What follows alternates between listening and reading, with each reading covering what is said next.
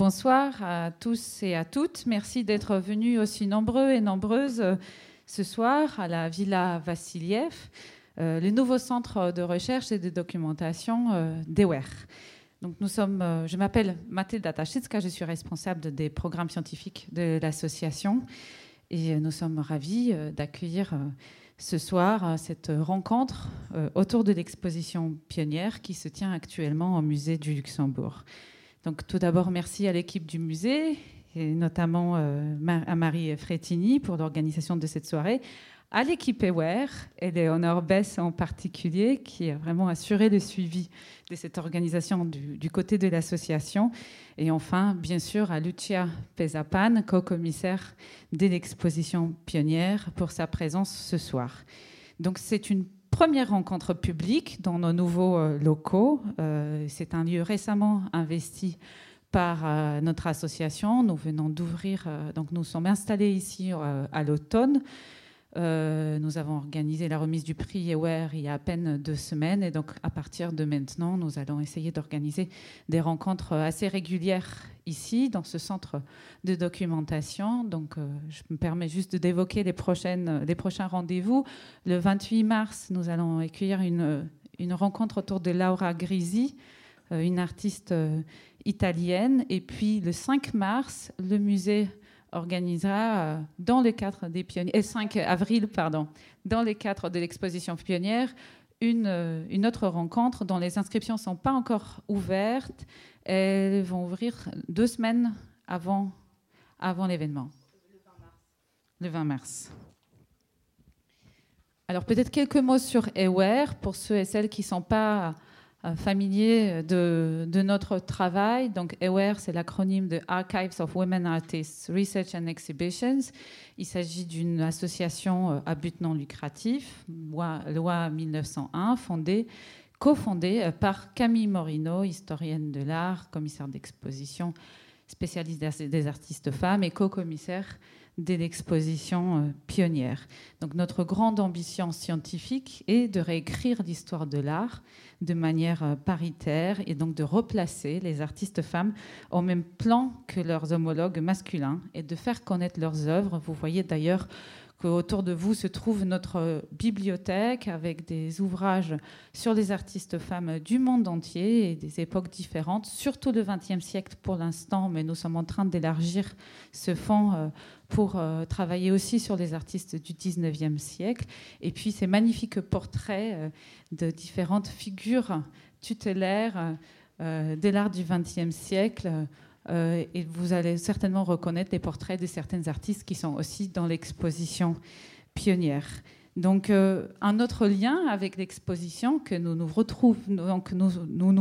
retrouvons ce soir à la Villa Vassiliev, qui est donc un ancien atelier de l'artiste russe Marie Vassiliev, où elle a aussi ouvert son académie. Puis, pendant la Première Guerre mondiale, elle a tenu ici une cantine pour les artistes, les intellectuels. C'est un lieu de, rencontre, de fête, de, de débat. En fait, c'était un lieu très, très vivant euh, à cette période, on pourrait dire glorieuse, de, de Montparnasse. Euh, et ensuite, dans les années 80, enfin, ensuite, il y a eu d'autres artistes qui ont investi, ce lieu. Puis, euh, certains et certaines d'entre vous connaissent le, musée de Montparnasse qui a ouvert en 1998 dans ce même endroit qui a fermé en 2013. Ensuite, il y a eu une courte période où le musée de la Poste s'est installé dans ses locaux. Puis en 2015, c'est le, centre d'art Béton Salon qui avait investi ces lieux avec un centre d'art contemporain. Et donc, depuis l'automne, c'est bien euh, euh donc, euh, Marie Vassiliev est bien sûr une des figures très importantes de Paris des années 20 et donc une des artistes dont les œuvres euh, sont représentées dans l'exposition. Donc euh, voilà, cela me permet d'introduire le sujet de notre rencontre ce soir. Merci encore et bonne soirée à tous et à toutes. Je laisse la parole à Marie Frétini. Merci. Merci beaucoup Mathilda. On est très très heureux au Musée du Luxembourg de pouvoir que, enfin, que cette euh, conférence de présentation puisse se tenir ici à Aware, ce lieu euh, dont tu as rappelé toute l'histoire très longue. Et, et c'est vrai que faire découvrir ce lieu pouvoir parler de ces artistes femmes présentées dans l'exposition pionnière sous toute cette tutelle d'artistes et au milieu de tous ces livres qui font mentir l'idée finalement selon laquelle d'une part il n'y aurait pas d'artistes femmes ou peu d'artistes femmes et d'autre part peu de recherche sur ces artistes, c'est vraiment une, grande grande chance. J'en profite aussi pour, euh, pour dire, pour ceux qui, qui ne l'auraient pas vu, qu'on organise autour de l'exposition pionnière une série de promenades euh, à Montparnasse, euh, donc des promenades qui partent du musée et qui en deux heures euh, vous promènent à Montparnasse et qui terminent leur, leur, course ici comme une sorte de, de point d'orgue. Et c'est aussi l'occasion de, de, découvrir ou de faire découvrir ce lieu donc, à destination de tous ceux qui, se, qui, qui sont intéressés par cette, cette histoire de l'art voilà, qui, qui, qui, a pleinement toute, toute sa légitimité. Euh, alors, euh, effectivement, c'est le premier temps de quatre euh, conférences, dont deux vont avoir lieu ici, à Aware, autour de l'exposition pionnière, la conférence de présentation, qui est devenue un peu. enfin, qui est depuis quelque temps un rendez-vous dont je sais que certains d'entre vous sont les, fidèles. Et bienvenue à, tous et, à ceux qui le découvrent. Euh, il devait y avoir les deux commissaires, euh, donc Lucia Pesapane et euh, Camille Morino. Camille Morino, malheureusement, a un problème de, santé inattendu. Voilà, on pense bien à elle et on espère qu'elle sera bientôt sur pied pour pouvoir profiter et nous faire profiter de, de, l'exposition qu'elle a, a montée avec, avec Lucia. Mais euh, je sais que Lucia euh, va vous présenter extrêmement brillamment tout ce, tout ce, travail qui a donné lieu à l'exposition pionnière donc au musée du Luxembourg. Euh, Lucia Pesapane est historienne de l'art. Elle est titulaire d'une thèse à l'université de Milan qui portait sur la, la, place des artistes performeuses des années 1970 en Italie. Elle, euh, elle, a ensuite rejoint le service des collections contemporaines du Centre Pompidou et c'est là qu'elle a euh, commencé, je pense, à travailler avec Camille autour de euh, l'exposition, enfin de l'accrochage Elle Pompidou, qui avait fortement marqué les esprits en 2009. Elle a participé aussi à la rétrospective Niki de Saint-Phal au Grand Palais en 2014. Elle a été responsable de la programmation artistique de la Monnaie de Paris euh, et dans ce cadre, elle s'est, euh, elle s'est plus particulièrement occupée des expositions Women House, euh, Grayson Perry et aussi Kiki Smith. Et voilà, l'histoire continue puisqu'elle elle prépare deux expositions autour de Niki de Saint-Phal pour cette année et puis l'année prochaine, à Toulouse d'une part et puis à Milan aussi. Voilà, donc merci beaucoup à elle d'avoir accepté de présenter l'exposition et merci.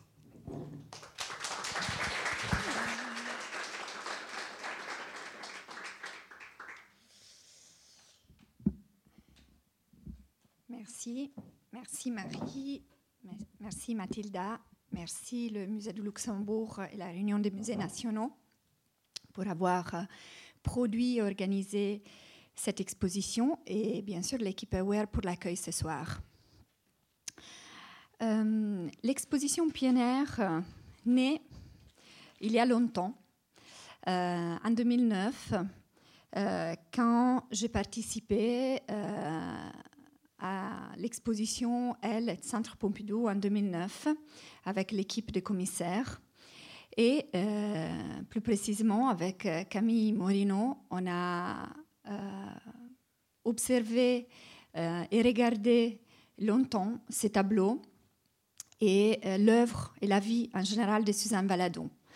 La Chambre bleue, qui était exposée dans ce nouveau accrochage des collections permanentes de, Beaubourg nous a frappé par sa modernité. Euh, on a regardé donc euh, cette femme, cette nouvelle odalisque, euh, mais représentée d'une manière complètement nouvelle par Suzanne Valadon.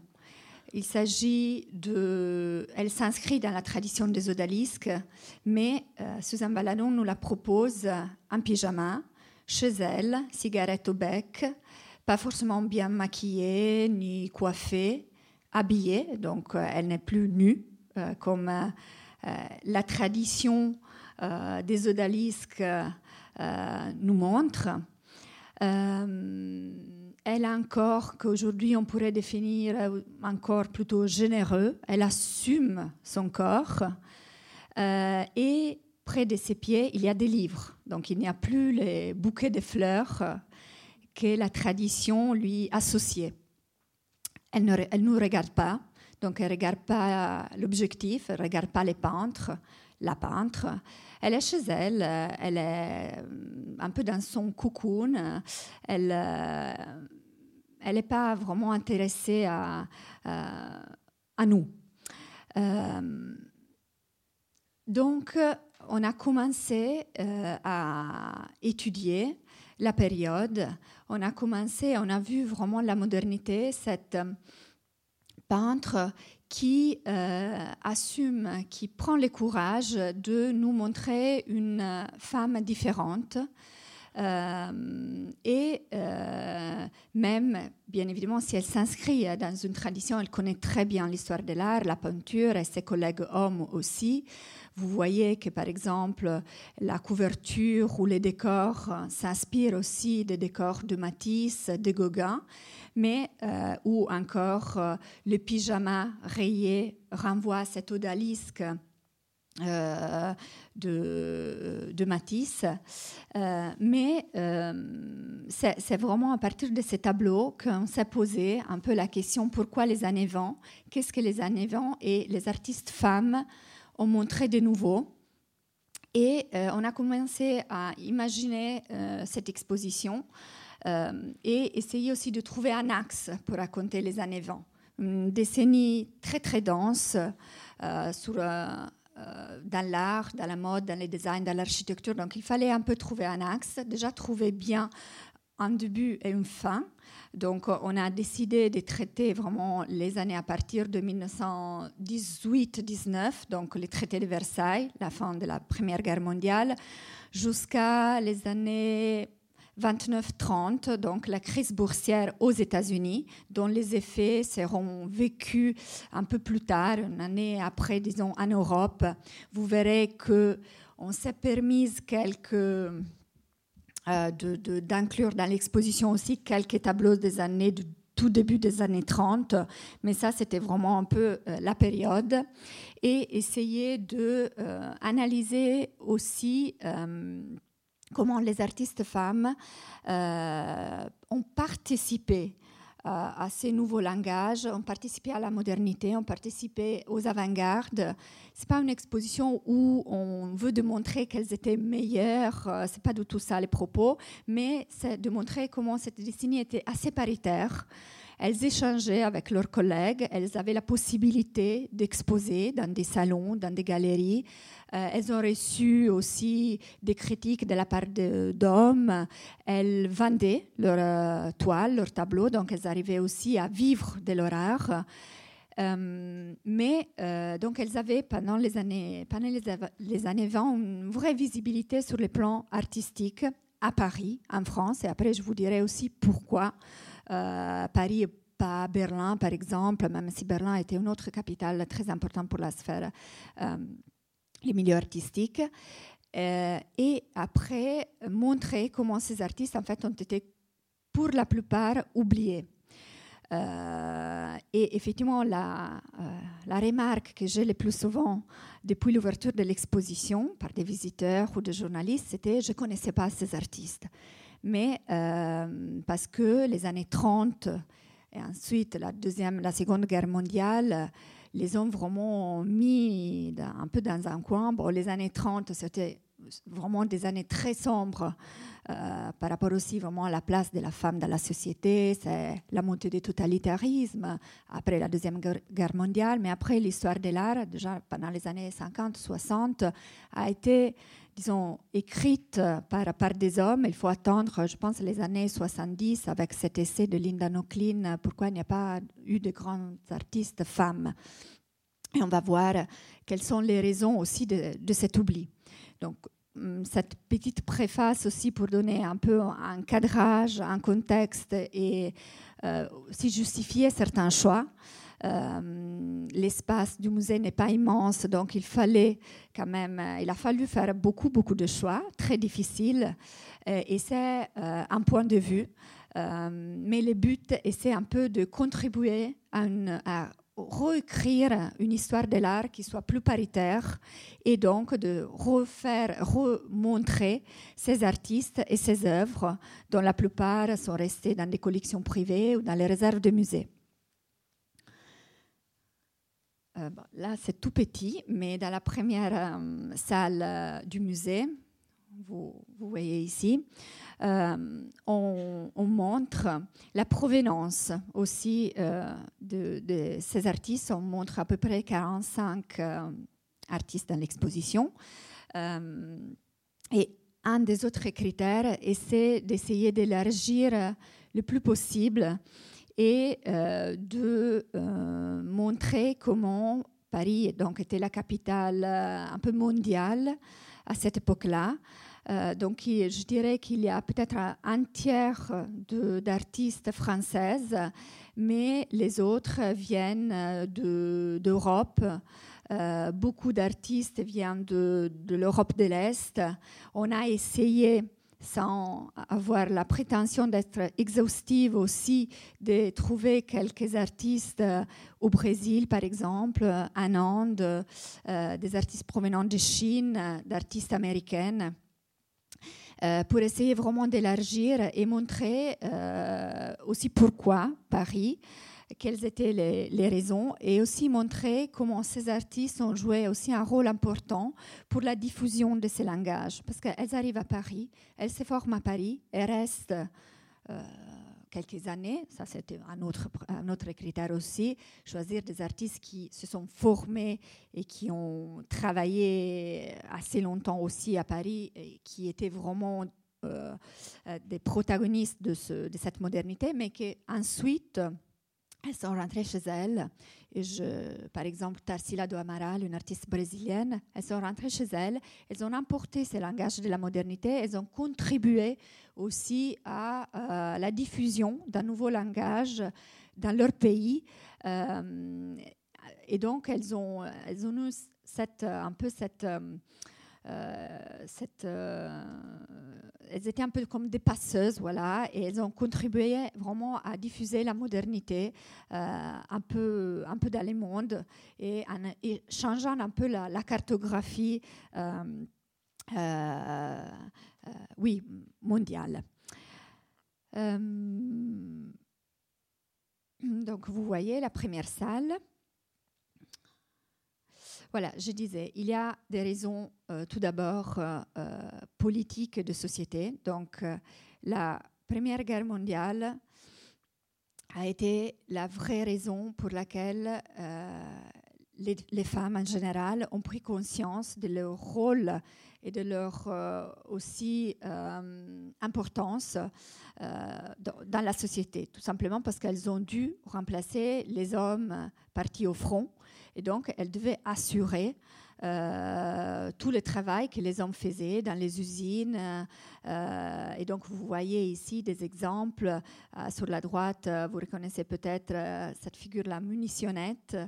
Et donc, même si elles étaient payées beaucoup moins que les hommes, elles ont assuré ce rôle et elles ont pris conscience qu'elles avaient une force, qu'elles avaient une place, qu'elles devaient avoir une visibilité. Euh, après, euh, en France, euh, les droits de vote arrivent pour les femmes seulement en 1944. Les suffrages universels féminins a été proposé pendant les années 20, mais refusé deux fois par le Sénat.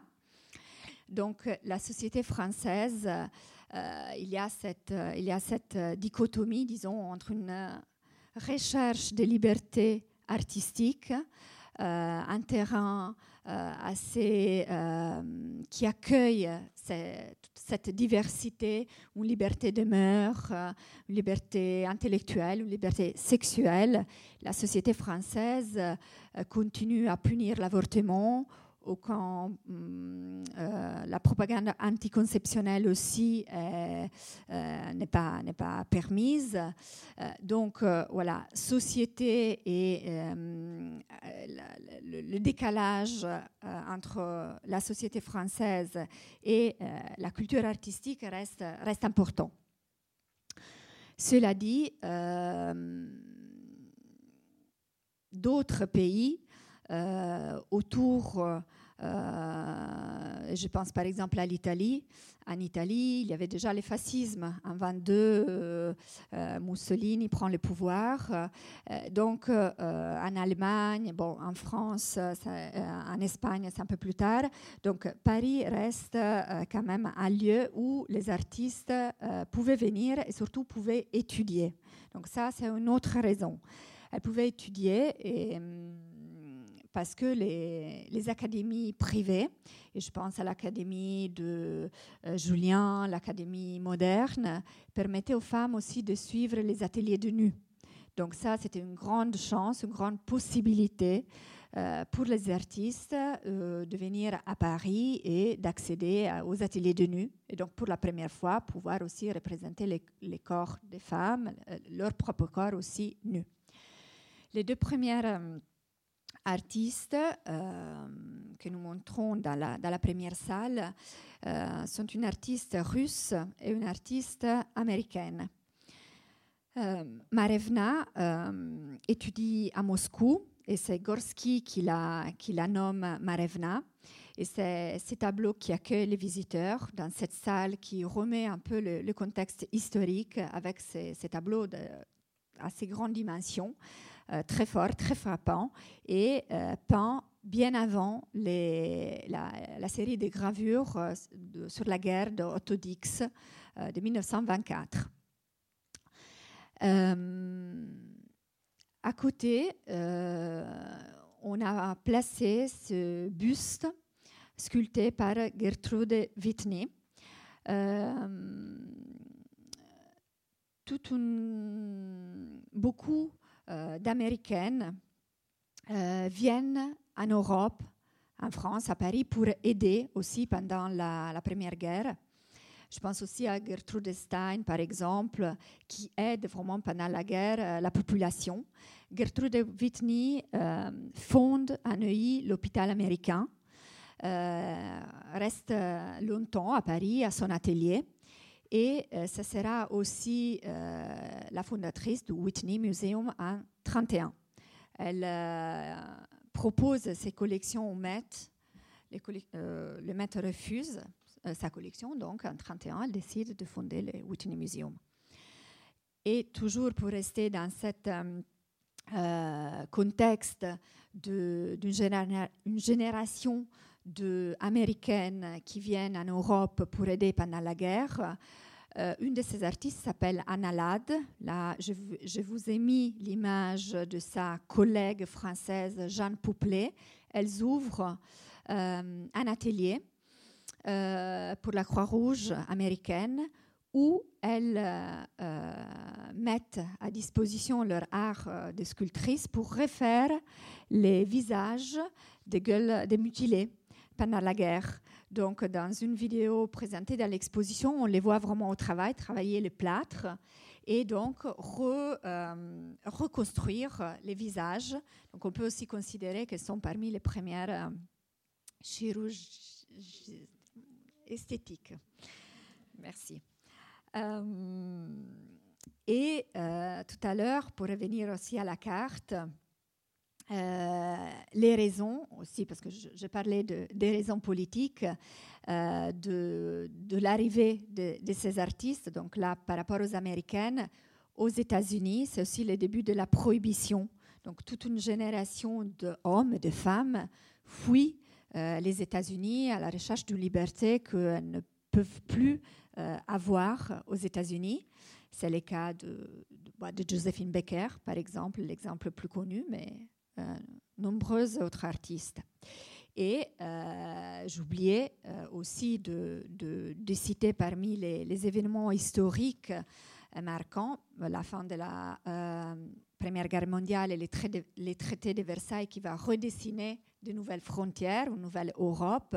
Aussi, bien évidemment, la révolution d'octobre, la révolution russe de 1917, qui entraîne d'autres mouvements de peuples, d'artistes euh, qui fuient. Euh, certains, certains artistes fuient aussi euh, après la révolution d'octobre. C'est le cas par exemple de Tamara de Lempicka et aussi les, changements. Voilà, toute l'Europe de l'Est se redessine, les frontières aussi se redessinent pendant euh, ces années. En 1919, la Pologne redevient indépendante et euh, des artistes aussi d'origine juive fuient aussi. Euh, c'est le cas par exemple de Chana Orlov, née à Odessa, qui fuit les pogroms. Elle part d'abord en Palestine et ensuite elle arrive à Paris. donc, ça, c'était aussi euh, l'autre euh, raison pour, euh, laquelle ces artistes arrivent, arrivent en France.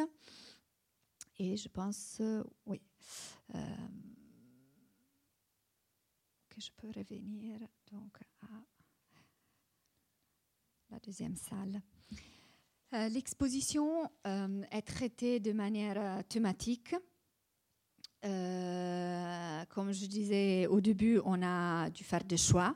Donc, par exemple, cette salle traite euh, l'art abstrait, euh, mais surtout par rapport voilà, aux grandes académies privées, donc l'académie moderne ou l'académie Julien. Euh, et cette possibilité de trouver un langage commun, de participer à ce renouvellement de langage. Euh, on a euh, fait exprès à ne pas donner trop de place à l'abstraction vu l'exposition récente faite au Centre Pompidou. Elles font l'abstraction. Donc, c'est aussi pour ça qu'il il n'y a pas beaucoup, beaucoup de pièces, comme aussi le choix de certains artistes, comme Sonia Delaunay, qui était une figure majeure de la période, très très importante.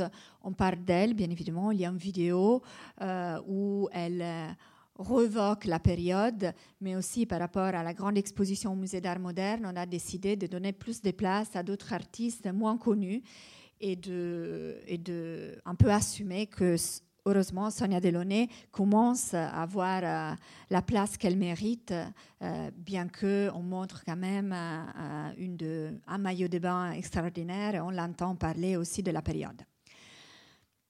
Donc vous voyez ici un peu le mur des, d'artistes qui ont fréquenté l'Académie moderne. Donc vous voyez le premier tableau de Marcel Kahn, le deuxième c'est Franziska Clausen, une artiste danoise. Euh, pour continuer aussi avec euh, une sculpture plutôt de la période constructiviste d'Anton Prinner, euh, un artiste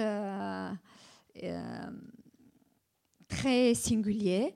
Il arrive, il, je, parle, je choisis volontairement le, de, l'appeler avec le nom qu'il choisit d'avoir donc Anton, bien qu'il naît Anna Prinner. Il arrive à Paris euh, en 28 et euh, il adopte ce pseudo masculin et il choisit vraiment une, identité euh, masculine. Vous le, voyez sur la droite.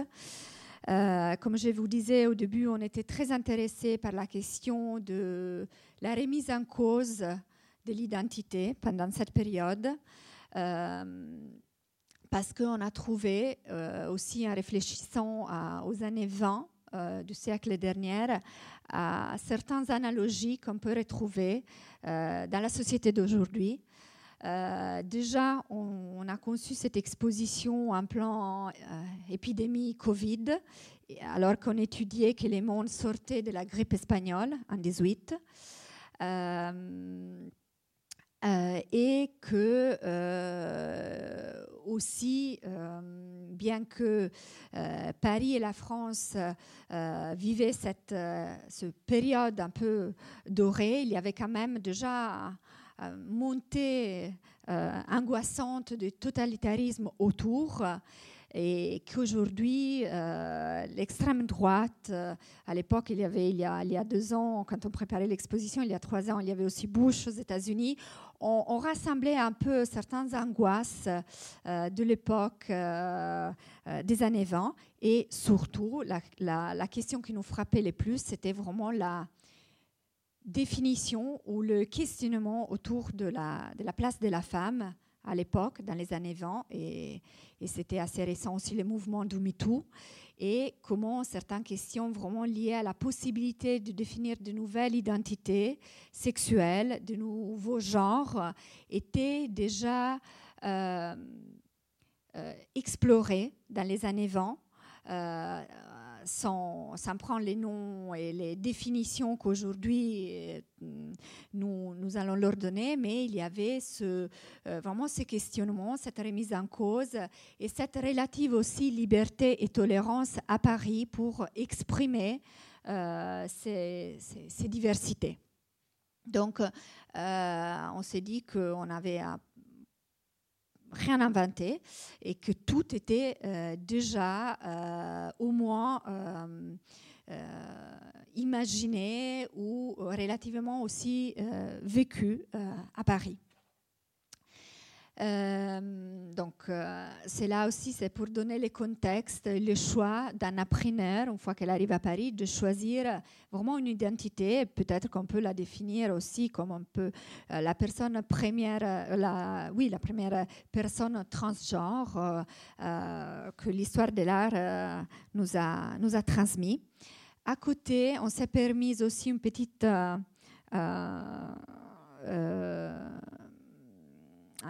intervention dans les domaines du cinéma avec euh, la vidéo euh, Thème et variation de Germain Dulac qui marchait bien dans cette salle, ses engrenages, ses rues, ses machines.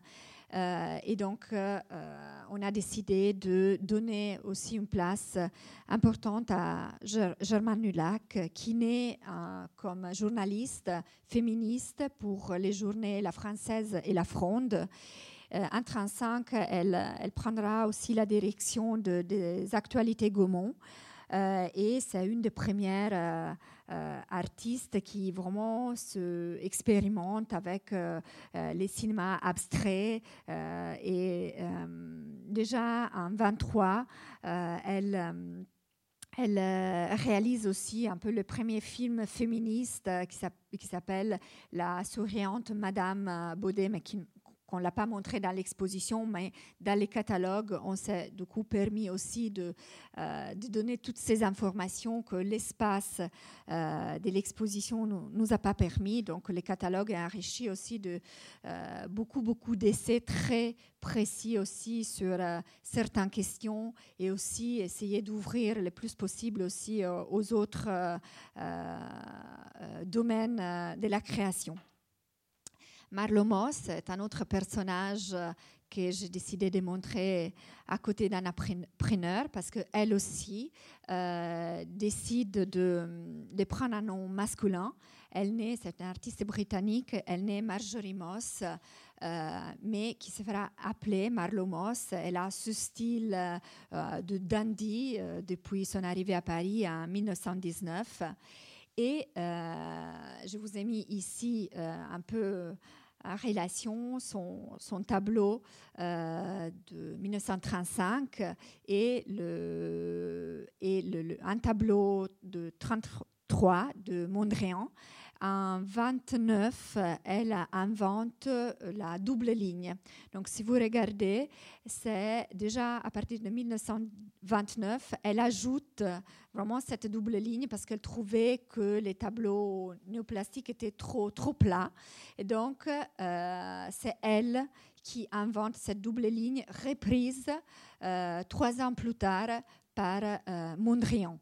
Donc, grâce à des études assez récentes, parce que Marlomos aussi a été redécouverte vraiment il y, a, très peu de temps, grâce aussi à de nouvelles études, aussi, vous voyez, l'histoire de l'art est en train d'être un peu réécrite. Dans ces cas-là, c'est elle qui, invente cette, ce, cette composition, alors que jusqu'à là, on attribuait cette paternité à, Mondrian. Euh, plein d'exceptions dans l'exposition parce que je vous disais tout à l'heure, euh, on a essayé de euh, choisir certaines typologies d'art. Donc on a volontairement aussi exclu la photographie parce que ça, ça sera le sujet euh, d'une exposition à part entière et parce que aussi l'exposition au musée d'Orsay euh, qui a peur des femmes photographes avait déjà euh, montré beaucoup d'artistes photographes de la période, mais on a décidé de montrer trois photos de Gisèle Freud qui montrent ces deux libraires exceptionnels qui étaient Adrienne Monnier et Sylvia Beach, vu aussi la proximité de leur euh, librairie à l'époque rue de l'Odéon avec le, musée du Luxembourg et aussi euh, le rôle de pionnières dans, dans le domaine de la littérature. Elles étaient en couple et c'est Sylvia Beach, par exemple, qui euh, traduit en français l'Ulysse de Joyce. Donc leur librairie était aussi des lieux de change, de rencontres, euh, pas seulement de, poètes, mais aussi d'artistes. Donc cela nous a semblé important d'évoquer aussi le rôle euh, de pionnière. Une autre salle, la troisième salle, euh, s'appelle Vivre de son art. Euh, ce qui nous a frappé, c'est que euh, toutes ces artistes étrangères euh, arrivent à Paris. Certains parlent français, d'autres pas. certaines viennent d'un milieu plutôt aisé, voire riche. D'autres doivent trouver vite une indépendance financière nécessaire pour vivre. Et donc, elles sont très, elles inventent en fait très rapidement des nouveaux objets. Elle euh, commence à travailler, euh, comme Maria Vassiliev par exemple, dans le théâtre, parce que la demande de décors et de costumes, les ballets russes, les ballets suédois, leur permettait aussi de travailler vite, de répondre vite à ces commandes, de gagner aussi vite et plutôt bien et pas vraiment d'attendre les portraits sur commission qui euh, demandaient beaucoup plus de temps et d'engagement, euh, pas d'engagement, de temps. Et donc, elle, elle invente un peu ce qu'aujourd'hui on pourrait définir la transdisciplinarité, c'est-à-dire qu'elles sont décoratrices, elles sont peintres, sculptrices, euh, couturières. Euh, et euh, c'est cette euh, capacité vraiment de s'adapter qui caractérise ces artistes et cette période. C'est le cas de Sarah Lipska, une artiste polonaise, comme je vous disais, donc sculptrice, décoratrice d'intérieur. Elle fait des portraits, par exemple, de Paul Poiret, Elena Rubinstein, la marquise Casati. Et, en même temps, euh, elle, euh, euh, elle dessine et elle produit ces genres de robes, de vêtements qu'elle arrive à vendre très bien. Elle ouvre une boutique sur les Champs-Élysées. Elle dessine aussi les décors de sa propre boutique. à l'instar un peu de, Sonia Delaunay, qui en 24 ouvre cette boutique simultanée euh, près du pont Alexandre III.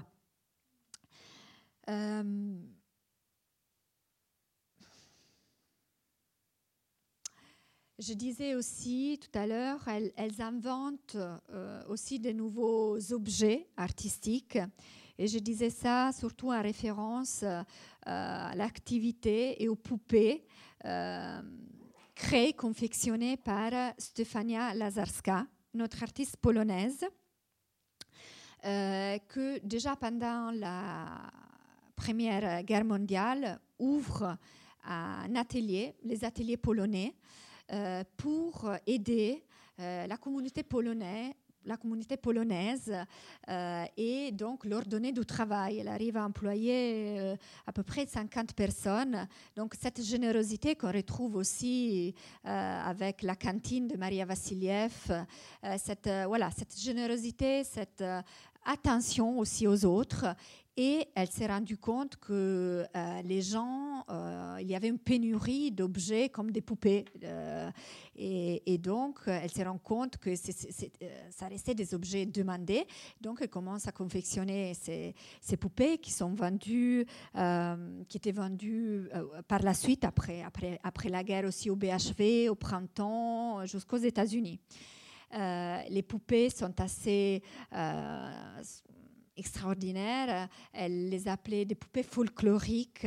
Euh, donc les, vêtements, les coiffures euh, prennent un peu inspiration des pays euh, lointains et sont aujourd'hui conservées dans les collections du Quai Branly. Et donc pour revenir à ces nouveaux objets, assez uniques, assez extraordinaires aussi, les marionnettes euh, que nous présentons dans l'exposition de Maria Vassiliev et de Sophie Tauberarp. Euh, sur la gauche, vous voyez donc les marionnettes euh, imaginées, créées pour un spectacle de théâtre de Marie Vassiliev, qui reprennent aussi certaines inspirations de l'art, les, masques aussi. Euh, euh, très à la mode à l'époque, mais aussi cette capacité de, euh, de, de, de presque de réfigurer euh, des, portraits euh, et elles deviennent un peu un objet culte euh, dans le Paris de l'époque. Beaucoup de personnages importants lui demandent un peu ce portrait poupée, dont les Corbusier, donc vous reconnaissez peut-être les portraits avec les lunettes, Joséphine Becker. voilà, c'était un objet très très demandé. Et à côté, peut-être les, marionnettes euh, peut-être plus connues euh, de Sophie Tauberarp, euh, déjà dans un esprit dada, imaginé aussi pour un spectacle de théâtre en 1918.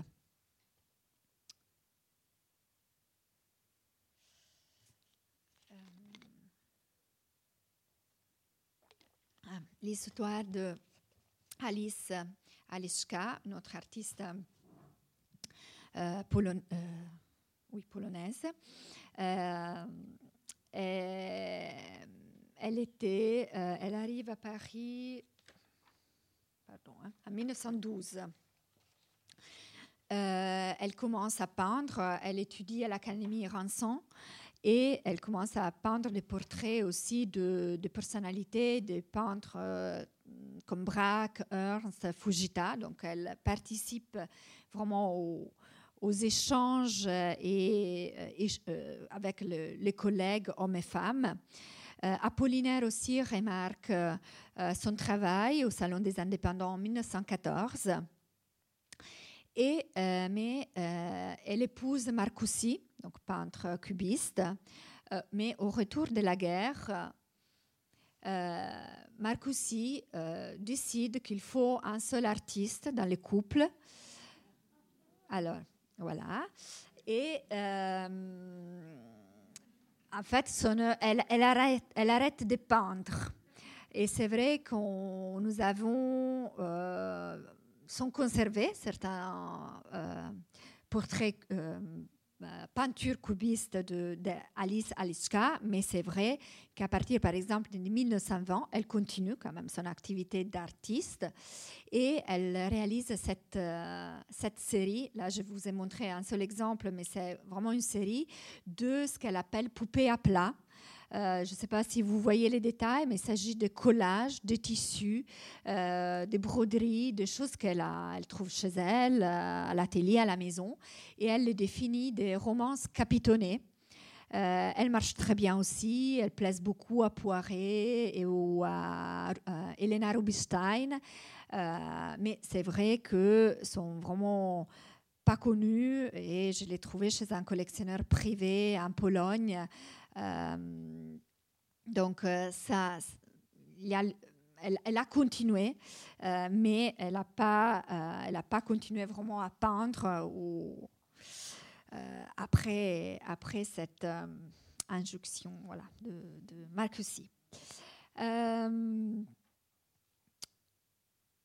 la salle des garçons, bah, le mot les garçons a été introduit, a été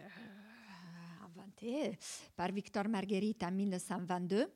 Donc ici, vous voyez les couvertures des deux, tomes.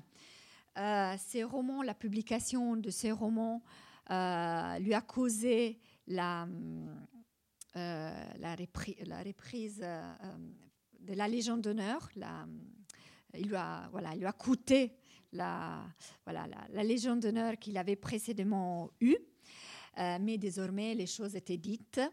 Et euh, donc la garçonne sera cette femme indépendante, libre et qui exprime aussi cette liberté à travers certains choix euh, vestimentaires, euh, une, nouvelle façon aussi de se coiffer, donc avec la coupe à la garçonne inventée par un coiffeur polonais qui, arrive à Paris pendant ces années-là, très lié aussi à certains artistes polonaises, donc par exemple Tamara de Lempicka, et c'est lui qui, euh, invente cette, cette, cette nouvelle euh, coiffure que toutes les femmes, euh, pas seulement les artistes, adoptent pendant cette décennie.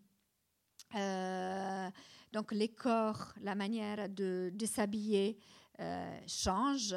Euh, dans la salle précédente, on montre aussi une robe noire de Chanel, bien que Chanel avait déjà commencé dans les années 10 à révolutionner l'image, euh, la, façon de s'habiller.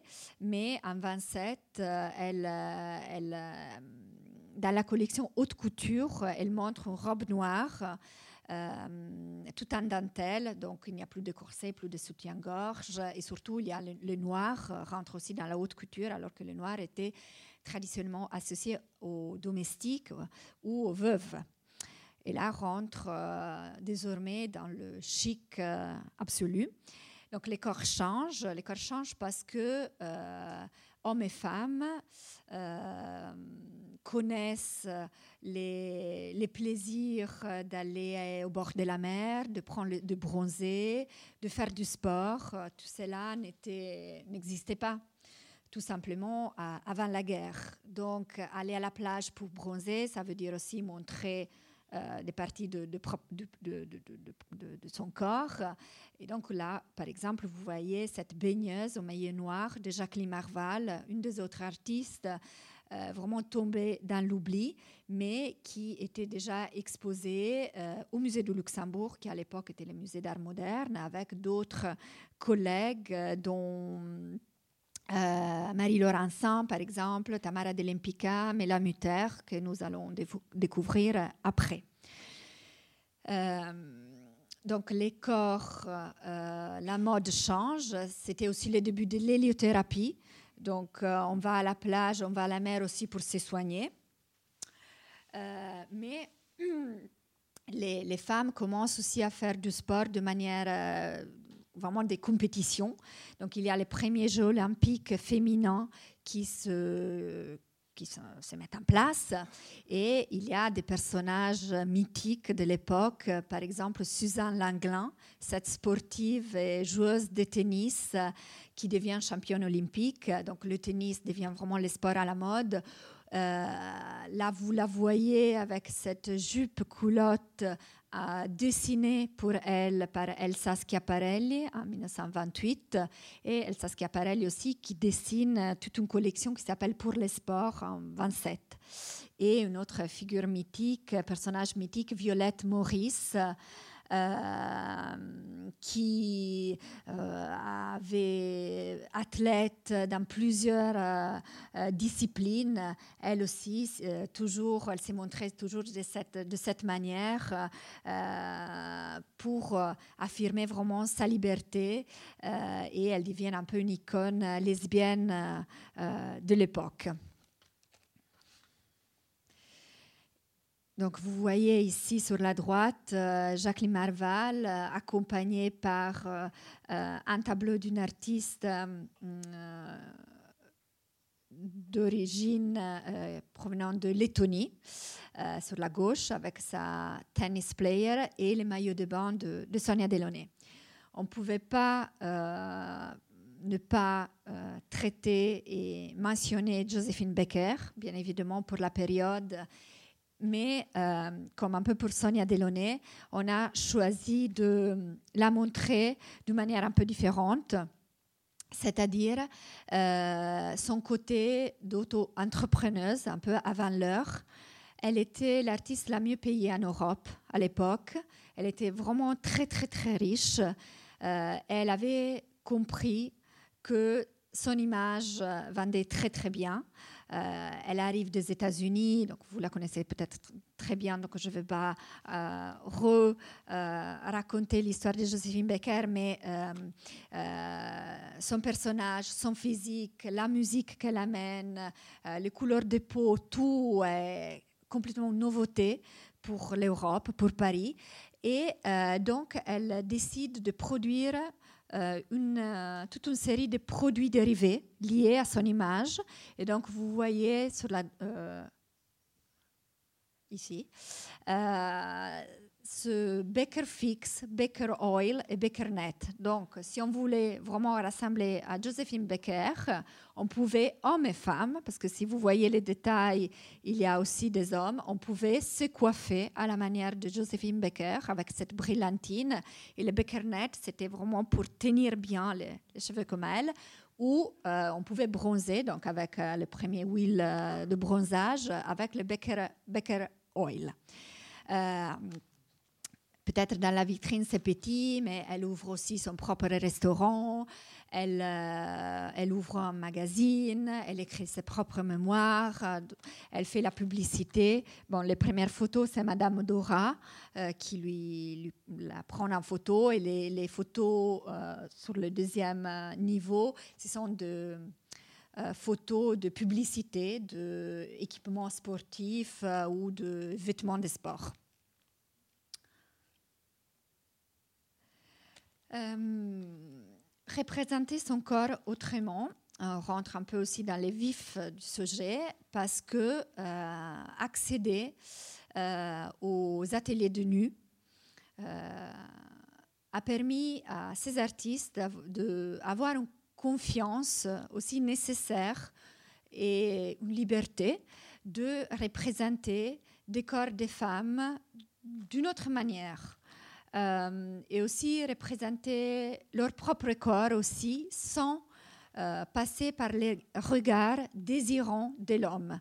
Donc, euh, si jusqu'à maintenant les, portraits, les odalisques, les portraits des femmes que la tradition nous a donnés étaient voilà, des, des, des peints par des hommes. Maintenant, elle, se donne la liberté de le faire avec un regard, ce qu'aujourd'hui on, peut appeler le female gaze, un regard peut-être plus sincère, plus sincère, et euh, aussi en montrant certains aspects euh, pour la première fois. Et euh, par exemple, vous voyez ici Mela Mutter, ou Natalia Goncharova ou encore Suzanne Valadon, bah, elle montre la nudité féminine, elle montre surtout les poils pubiens. C'était le grand scandale euh, de l'époque, vraiment montrer euh, euh, les poils pubiens. Et cette volonté, par exemple, de Natalia Goncharova de vraiment baisser ce voile et représenter aussi, à l'instar de la Chambre bleue de Suzanne Valadon, de, des femmes, vous voyez peut-être euh, euh, chez elles, dans un moment d'intimité, pas forcément en pause, mais avec donc ce, ce regard différent. Et c'est le cas aussi d'une artiste comme Émilie Charmy, que vous voyez ici sur votre gauche ces deux portraits. Que peut-être je, montre aussi. Voilà, ici c'est un autre, exemple, euh, mais aussi se donner la liberté de montrer les plaisirs féminins. Il s'agit de femmes euh, dans, un moment de jouissance euh, et les mots de Colette reflètent aussi cette attitude et cette, ce, ce parti pris.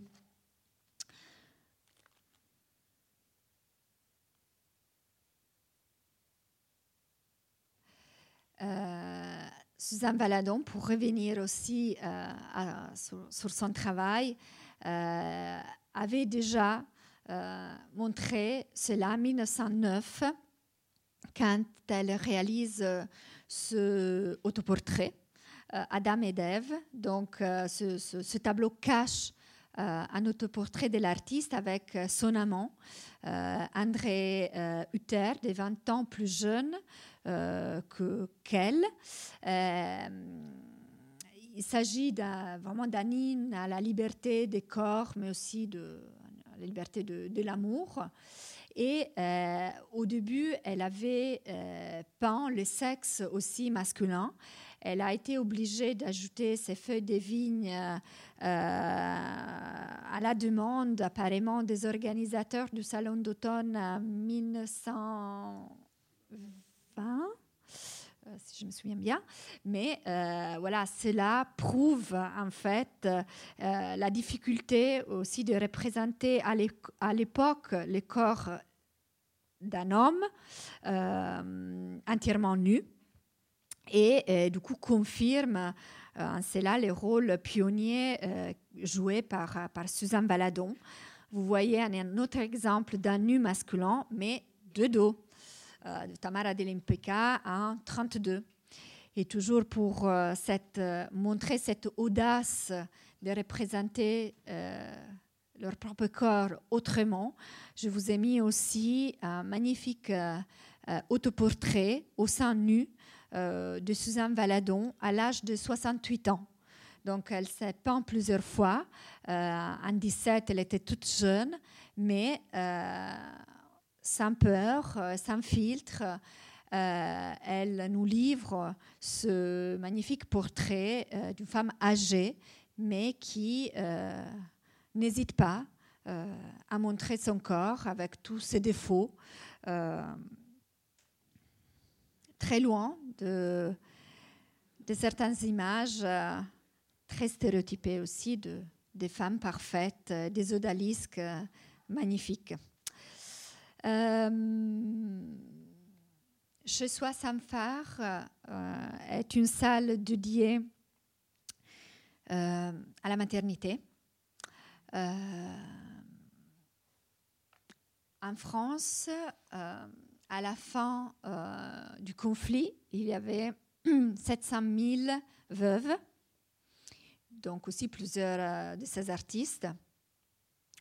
Euh, donc, elle se trouve à devoir assumer euh, les rôles des deux parents, à devoir euh, élever leurs enfants, tout en travaillant et tout en essayant de se positionner, d'avoir un rôle important dans le milieu artistique. Bah, certains artistes dont par exemple Méla Mutter et Marie Blanchard euh, décident de montrer aussi euh, les côtés un peu peut-être moins heureux de la maternité.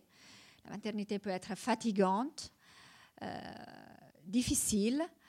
il faut nourrir les enfants, il faut travailler, surtout si on est issu d'un milieu modeste, comme certains de ces artistes. Et donc, elle, euh, un peu comme dans l'autre salle, euh, représentait son corps autrement. Elle, euh, elles ont un regard assez sincère et nous, elle, elle, représente ces, ces, corps de ces femmes un peu fatiguées, dans des poses pas conventionnelles. Ce ne sont pas les, les maternités que, je sais pas, la Renaissance, mais aussi euh, euh, la tradition plus récente nous, avait proposé. Pour Maria Blanchard, par, exemple, ces modèles étaient de, domestiques ou des femmes provenant d'Afrique qu'elle prenait comme, comme modèle. Vous voyez euh, cette maternité euh, pieds nus, euh, dans une pose vraiment pas, pas typique, où toute la fatigue dans les regards de la femme peinte par Mélamuter. dans la salle, on a aussi montré deux maternités de Chan Orlov donc, euh, cette artiste euh, d'origine ukrainienne qui, arrive à Paris, elle, euh, elle est dans une situation difficile au début.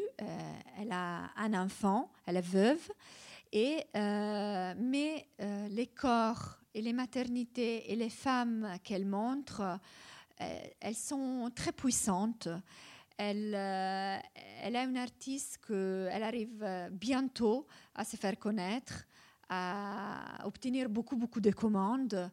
Euh, son atelier est dessiné par Perret. Euh, donc, elle gagne aussi très bien sa vie grâce à son art. Et on trouve que les résultats euh, de ces sculptures montrent aussi sa vie. Et donc, cette force, cette possibilité et ces succès qu'elle a pu obtenir à travers certaines difficultés. les,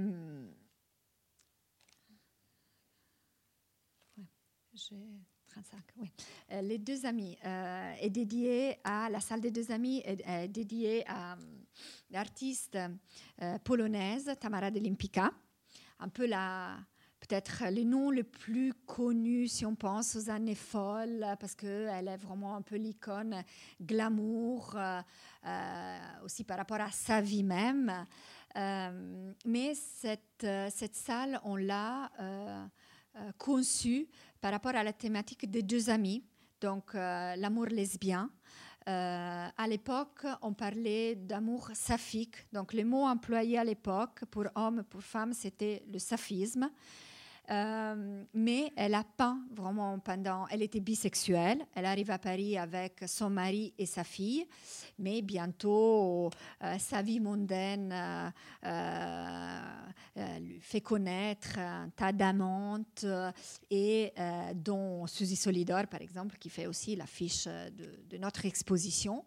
et voilà, ce tableau, les deux amis en 23, signé encore avec un nom d'homme, Tadeusz Delempitsky euh, nous montre euh, cet amour, elle aussi, sans souci, montre les poils pubiens, cet amour entre deux femmes euh, après le moment d'extase, euh, maquillée, coiffée à la mode de l'époque. Elle a été aussi considérée comme néocubiste par rapport surtout au, au décor euh, et aux villes qu'elle elle peint. je pense que c'est plutôt vraiment la référence au corps de Michel-Ange qu'il faudrait regarder. elle voyage en Italie pendant sa jeunesse. Donc, c'est vraiment la peinture de la Renaissance italienne et les corps, les volumes de Michel-Ange. Mais cela peut, bien rentrer aussi dans cette nouvelle image aussi du corps de la femme euh, qui ne, euh, n'hésite pas voilà, à se montrer avec tous ses défauts, ses rondeurs. Euh, et donc, c'est pour cela qu'aussi on a décidé de la choisir et de choisir ces tableaux dans cette salle à côté d'un magnifique, très sensuel euh, portrait d'une de, ses jeunes amantes, euh, la belle Raffaella. Euh, ce portrait n'est pas dans l'exposition, mais je vous le montre pour confirmer aussi vraiment son rôle euh, et euh, vous montrer son image aussi très soignée, euh, très réfléchie aussi des mondaines de l'époque. Il s'agit d'une photo de, de Madame, Madame Dora. elle sera aussi très vite collectionné par des stars d'Hollywood. Je pense qu'il y a un certain ressemblage aussi au cinéma hollywoodien de l'époque, un cadrage serré, une lumière très directe. donc il y a aussi des raisons aussi pour lesquelles elle a très vite été collectionnée par, par ces stars.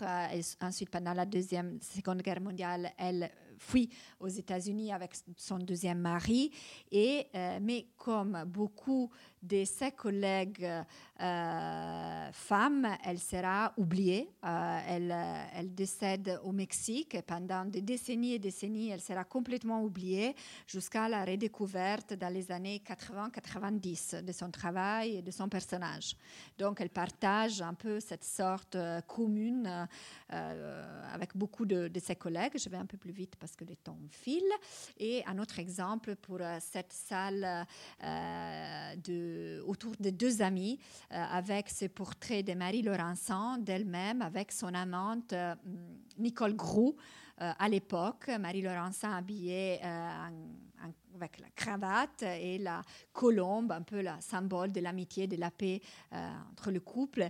Et c'est marrant parce que je faisais, faisais visiter l'exposition à la petite fille de Tamara de l'autre jour. Et donc, après avoir vu l'exposition, elle m'a dit, mais finalement, ma, grand-mère, tout le monde dit que ma grand-mère était extrêmement scandaleuse, que, mais euh, je trouve qu'elle n'était pas euh, autant que ça. C'était euh, cette liberté aussi d'être un couple ou pas, d'avoir des amantes, d'assumer une bisexualité ou de différentes, plusieurs identités était relativement euh, courant pour l'époque. Je dis relativement parce que euh, je, viens euh, au début de, la présentation aussi vous donner quand même un contexte de, société qui était encore fortement patriarcale. Mais à Paris, dans les années 20, par exemple, l'homosexualité était permise, chose qui n'était pas permise à Berlin, qui était l'autre grande capitale de la culture, de l'art à l'époque.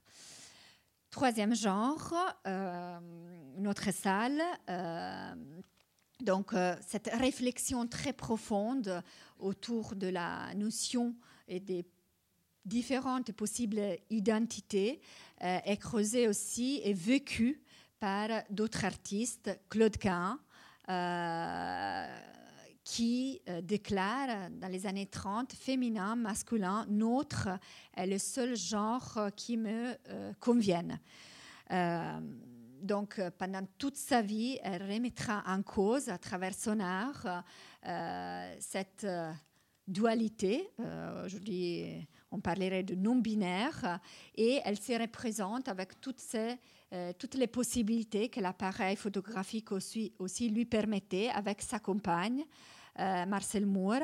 Les deux choisissent aussi un nom neutre, euh, donc Claude Cain, euh, né Lucie Schwab, mais elle choisit le nom Claude pour, pour son art.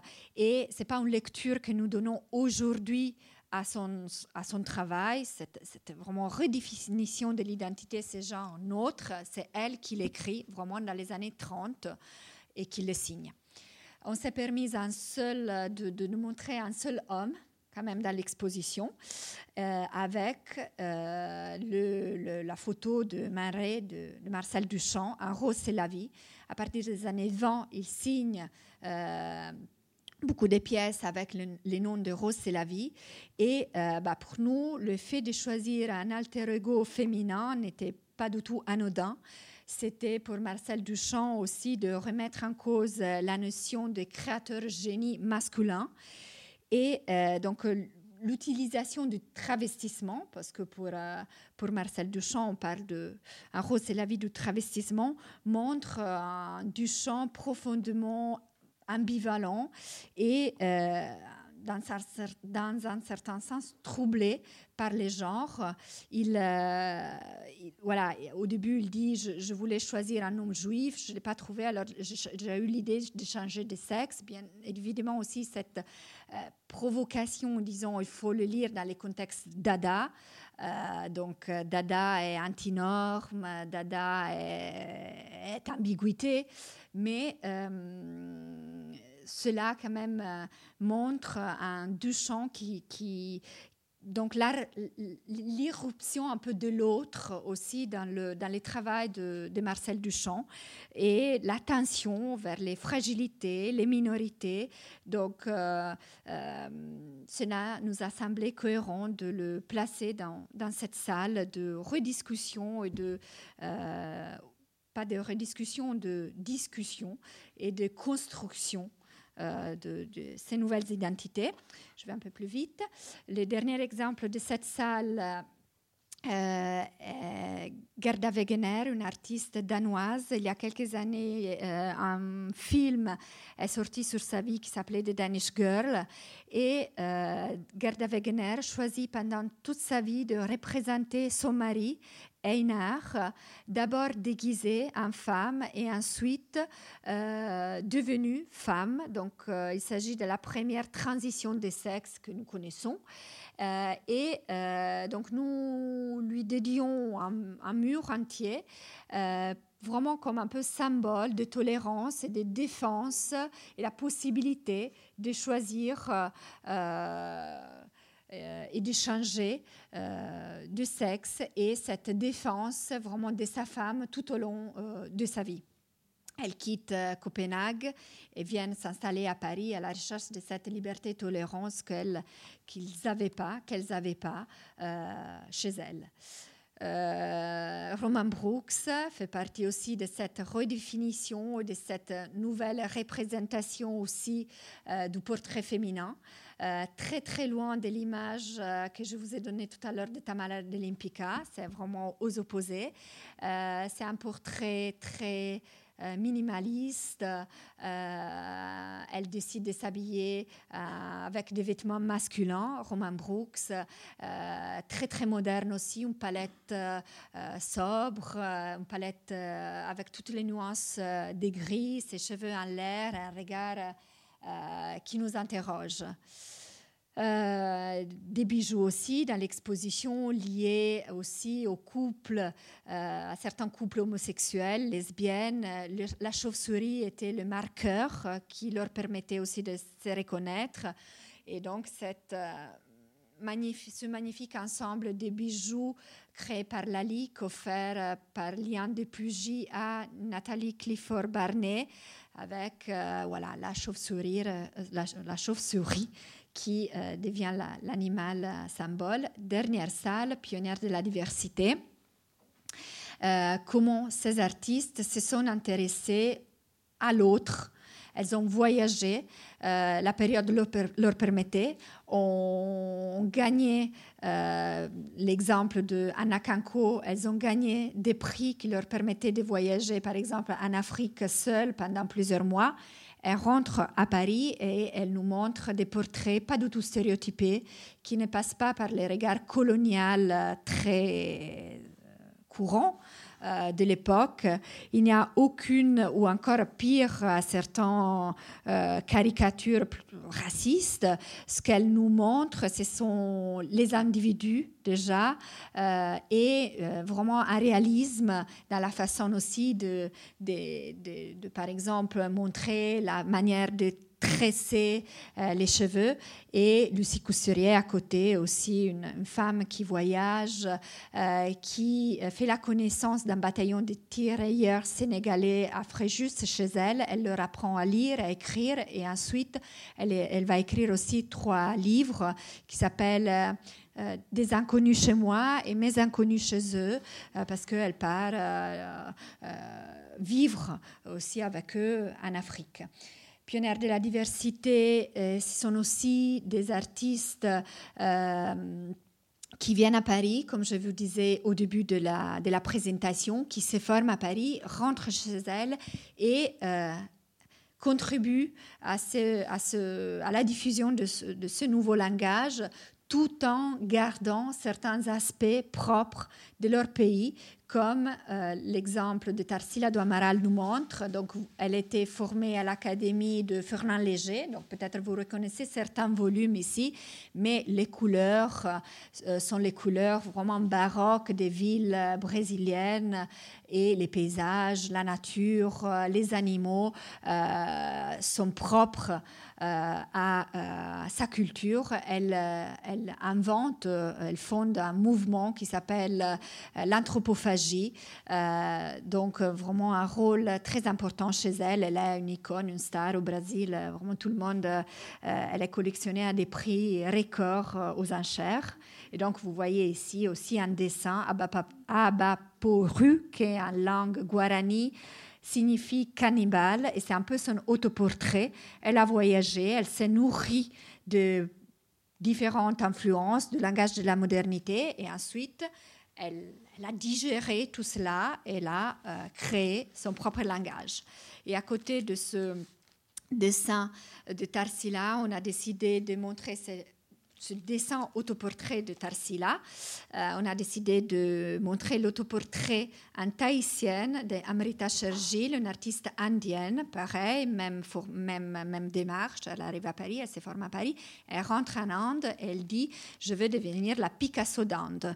Euh, donc leur caractère, leur personnalité, leur biographie aussi sont euh, absolument incroyables. Plusieurs de ces artistes ont donné lieu. Il y a plusieurs romans aussi qui sont publiés autour de leur vie parce que cela s'est prête, des romans, des films. Et bah, vous voyez qu'elle aussi, un peu comme euh, euh, Suzanne Valadon, euh, re euh, s'approprie de la tradition, mais euh, elle l'a euh, définie à sa, manière, à sa façon. Donc, bien évidemment, du moment où elle, pose, elle ce titre autoportrait en tahitienne, c'est la tradition de, Paul Gauguin qu'elle qu'elle réimagine. Euh, ces femmes, peintes par Paul Gauguin. Euh, les, décors euh, un peu japonais du fond aussi peut rappeler aussi à certaines toiles de Van Gogh, ces décors japonais, ou aussi certaines poses et cet autoportrait au sixième anniversaire du mariage de Paula Menderson Becker, qui est connu pour être le premier autoportrait d'une femme, premier autoportrait nue d'une femme enceinte. Euh, et euh, quelques mots, mais vraiment vite, par rapport à certains artistes qui sont nommés dans les catalogues, qu'on aurait vraiment voulu avoir dans l'exposition. Mais euh, pour Pan Yuliang, cause Covid, on n'a pas pu faire arriver les œuvres de Chine. Mais c'était une artiste assez incroyable qui arrive à Paris. Elle se forme à Lyon et à Paris. Et, c'est un autre exemple d'artiste qui rentre en Chine en 28 et entame une carrière d'enseignante de directrice de musée. Euh, et que aussi explore la thématique du portrait nu féminin. Et euh, vraiment aussi une autre artiste euh, qui arrive à Paris, un peu à la fin de notre période, mais que je trouve intéressante aussi à nommer pour euh, aussi euh, euh, la période qui va suivre, Augusta, Savage, qui en 29 à Paris sculpte ce, buste de gamin. Et donc elle aussi avec vraiment très réaliste en montrant toute cette beauté et cette fierté africaine, américaine qu'elle euh, développera par la suite pendant la Harlem Renaissance aux États-Unis. Et pour terminer la salle, on avait montré ce, portrait de Mela Mutter, femme noire avec des fleurs jaunes. trois défis. le fait de donc montrer une femme noire, domestique, âgée. Donc trois niveau, trois couches euh, que cet artiste euh, nous, montre et les tableaux qui résument un peu cette période, cette danse, euh, cette reprise aussi de la danse des Matisse, euh, cette euh, période dorée, cette brèche entre Première et Deuxième Guerre mondiale et cette utopie probablement aussi d'un monde où hommes et femmes pourraient vivre ensemble, aussi un moderne déjeuner sur l'herbe avec ces trois couleurs de peau qui dialogue, qui parle en amitié. Euh, l'artiste qui nous regarde aussi pour euh, euh, revenir à la tradition ancienne avec peut-être son amante, une toile très grande qui est un peu aussi assez, assez, assez nouveau. et donc cette, cette toile qui termine le parcours et qui résume vraiment un peu, un peu cette, cette, cette décennie. Euh, si j'ai juste cinq minutes, je vous montre aussi euh, comment euh, le but de l'exposition, c'était vraiment de montrer une période plutôt paritaire. Donc, pour répondre à cette question que cette provocation que Linda Nochlin pose en 71, bah, le but c'était c'était de montrer aussi comme ces artistes vraiment euh, étaient sur le même niveau euh, et partageaient le même langage que leurs collègues, que leurs grands collègues hommes. À l'instant, par exemple, vous voyez les formes, les volumes de Chan Orloff. bah, c'est la même période de, de, certains nus de Picasso ou que le nu de Natalia Goncharova en 25 partage aussi certains traits d'André de, de, de, Derain. Euh, après 1911, euh, les retours un peu à la tradition, euh, ces grands couchés peints en 26-27, un peu la bouche, certains les mains et les pieds traités d'une manière, c'est pas vraiment très une proportion parfaite, ou encore comme la Mutter pour ses dans ces paysages, partage aussi euh, un style, le style de Chen Soutine ou Maria Blanchard, même si euh, le style est différent, mais euh, je pensais à, la famille de Egon Schiele, dans ce regard de cette femme et ces tableaux peints vraiment quelques mois avant la mort du, peintre à cause de la grippe espagnole, de la mort du peintre, de sa femme, et du coup de, de, cet enfant qui n'a jamais, qui n'a jamais né parce que sa femme était enceinte, mais ce regard voilà, m'a fait penser aussi, Maria Blanchard m'a fait penser aussi à Egon Schiele ou encore euh, Les baigneuses de Renoir de 19 que Suzanne Valadon peignait déjà en, 1915 ou encore certains sujets. Euh, cette idée aussi de peindre les femmes chez elles dans des attitudes très domestiques quotidiennes aussi explorées par un peintre comme Henri euh, Toulouse, Toulouse-Lautrec. Et vous les voyez toutes ici. Euh, on leur donne euh, une voix, mais aussi un visage dans l'exposition. Et on espère, avec, on espère avec cette exposition de contribuer un peu à cette nouvelle écriture de l'histoire de l'art qui se met en place depuis certaines années, mais il y a encore, je pense, des choses à faire et cette exposition vise à, à cela. Donc merci beaucoup pour votre attention.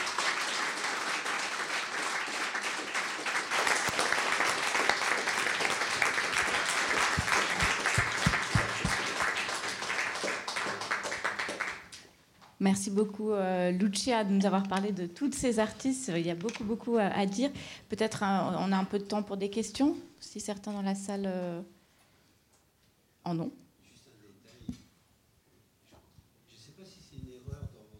Ah, possible. La, la, photo de Manred Duchamp, oui.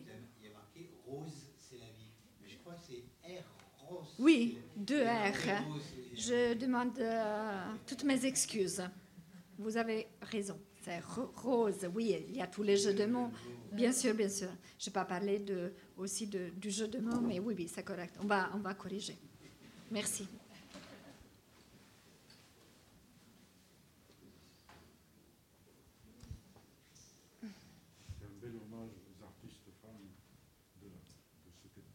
Ben, oui. Donc, qui n'était pas très connu. Non.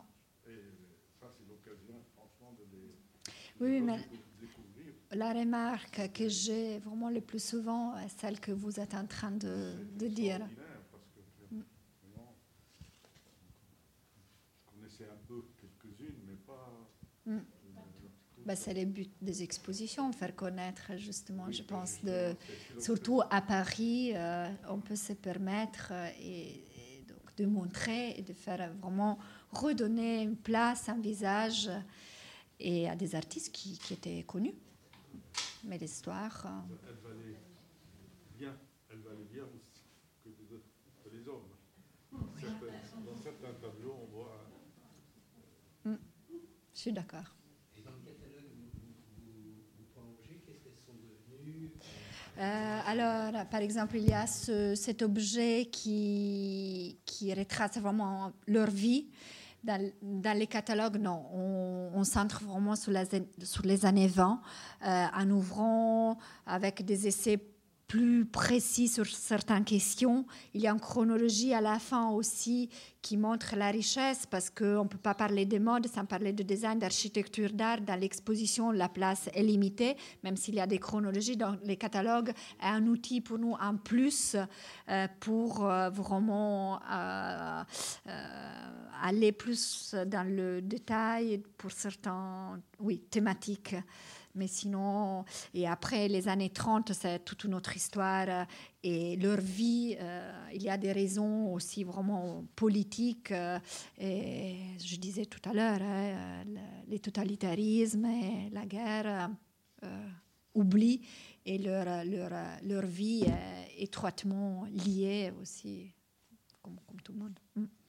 Donc nous, les catalogues restent sur les années 20.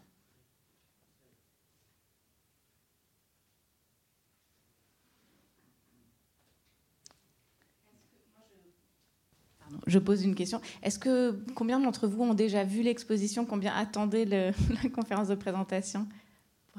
Alors les gens qui l'ont vu Ah oui, la moitié en fait à peu près. moins, hein. un peu moins. Un, un petit peu moins de la moitié à vue de à vue de nez. Euh, Vous êtes les bienvenus au musée alors.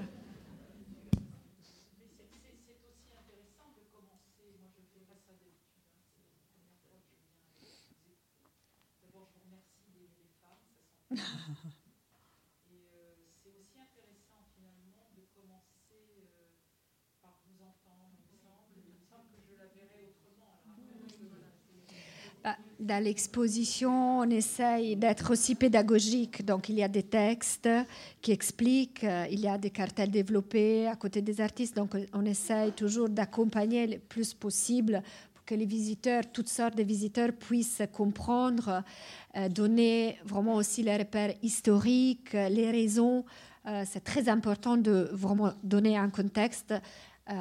Après, il y a les catalogues, il y a plusieurs niveaux de lecture et d'appréciation, mais vous, trouverez aussi dans l'exposition beaucoup d'informations et de textes, de chronologies, de vidéos qui accompagnent.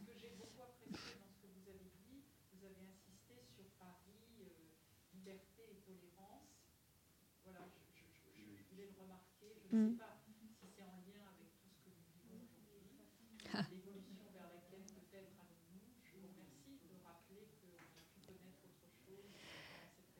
Bah, oui, euh, c'était c'était possible. C'était euh, c'était une ville qui accueille qui a accueilli euh, beaucoup beaucoup d'artistes qui étaient en péril ou qui ne pouvaient pas s'exprimer chez elles.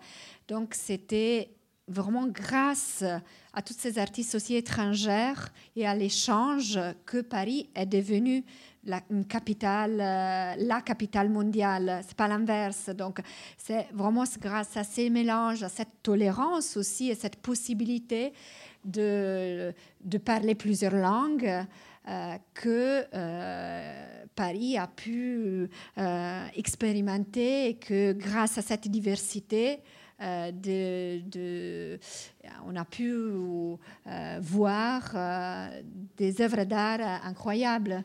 Euh, oui, aujourd'hui, il faudrait effectivement se poser aussi d'autres, d'autres questions. Si, c'est encore aujourd'hui la place, si c'est Paris encore aujourd'hui la place principale pour l'art, il y en a d'autres.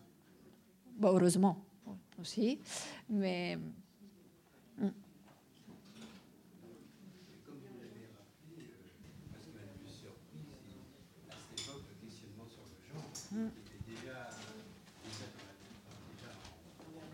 Oui. Ça, c'était quelque chose de frappant. Et c'était un peu le, début de recherche. Trouver plusieurs euh, euh, raisons et plusieurs euh, aspects de convergence entre les 2020 d'aujourd'hui et les 1920. Hmm. Merci beaucoup, Lucia. Merci.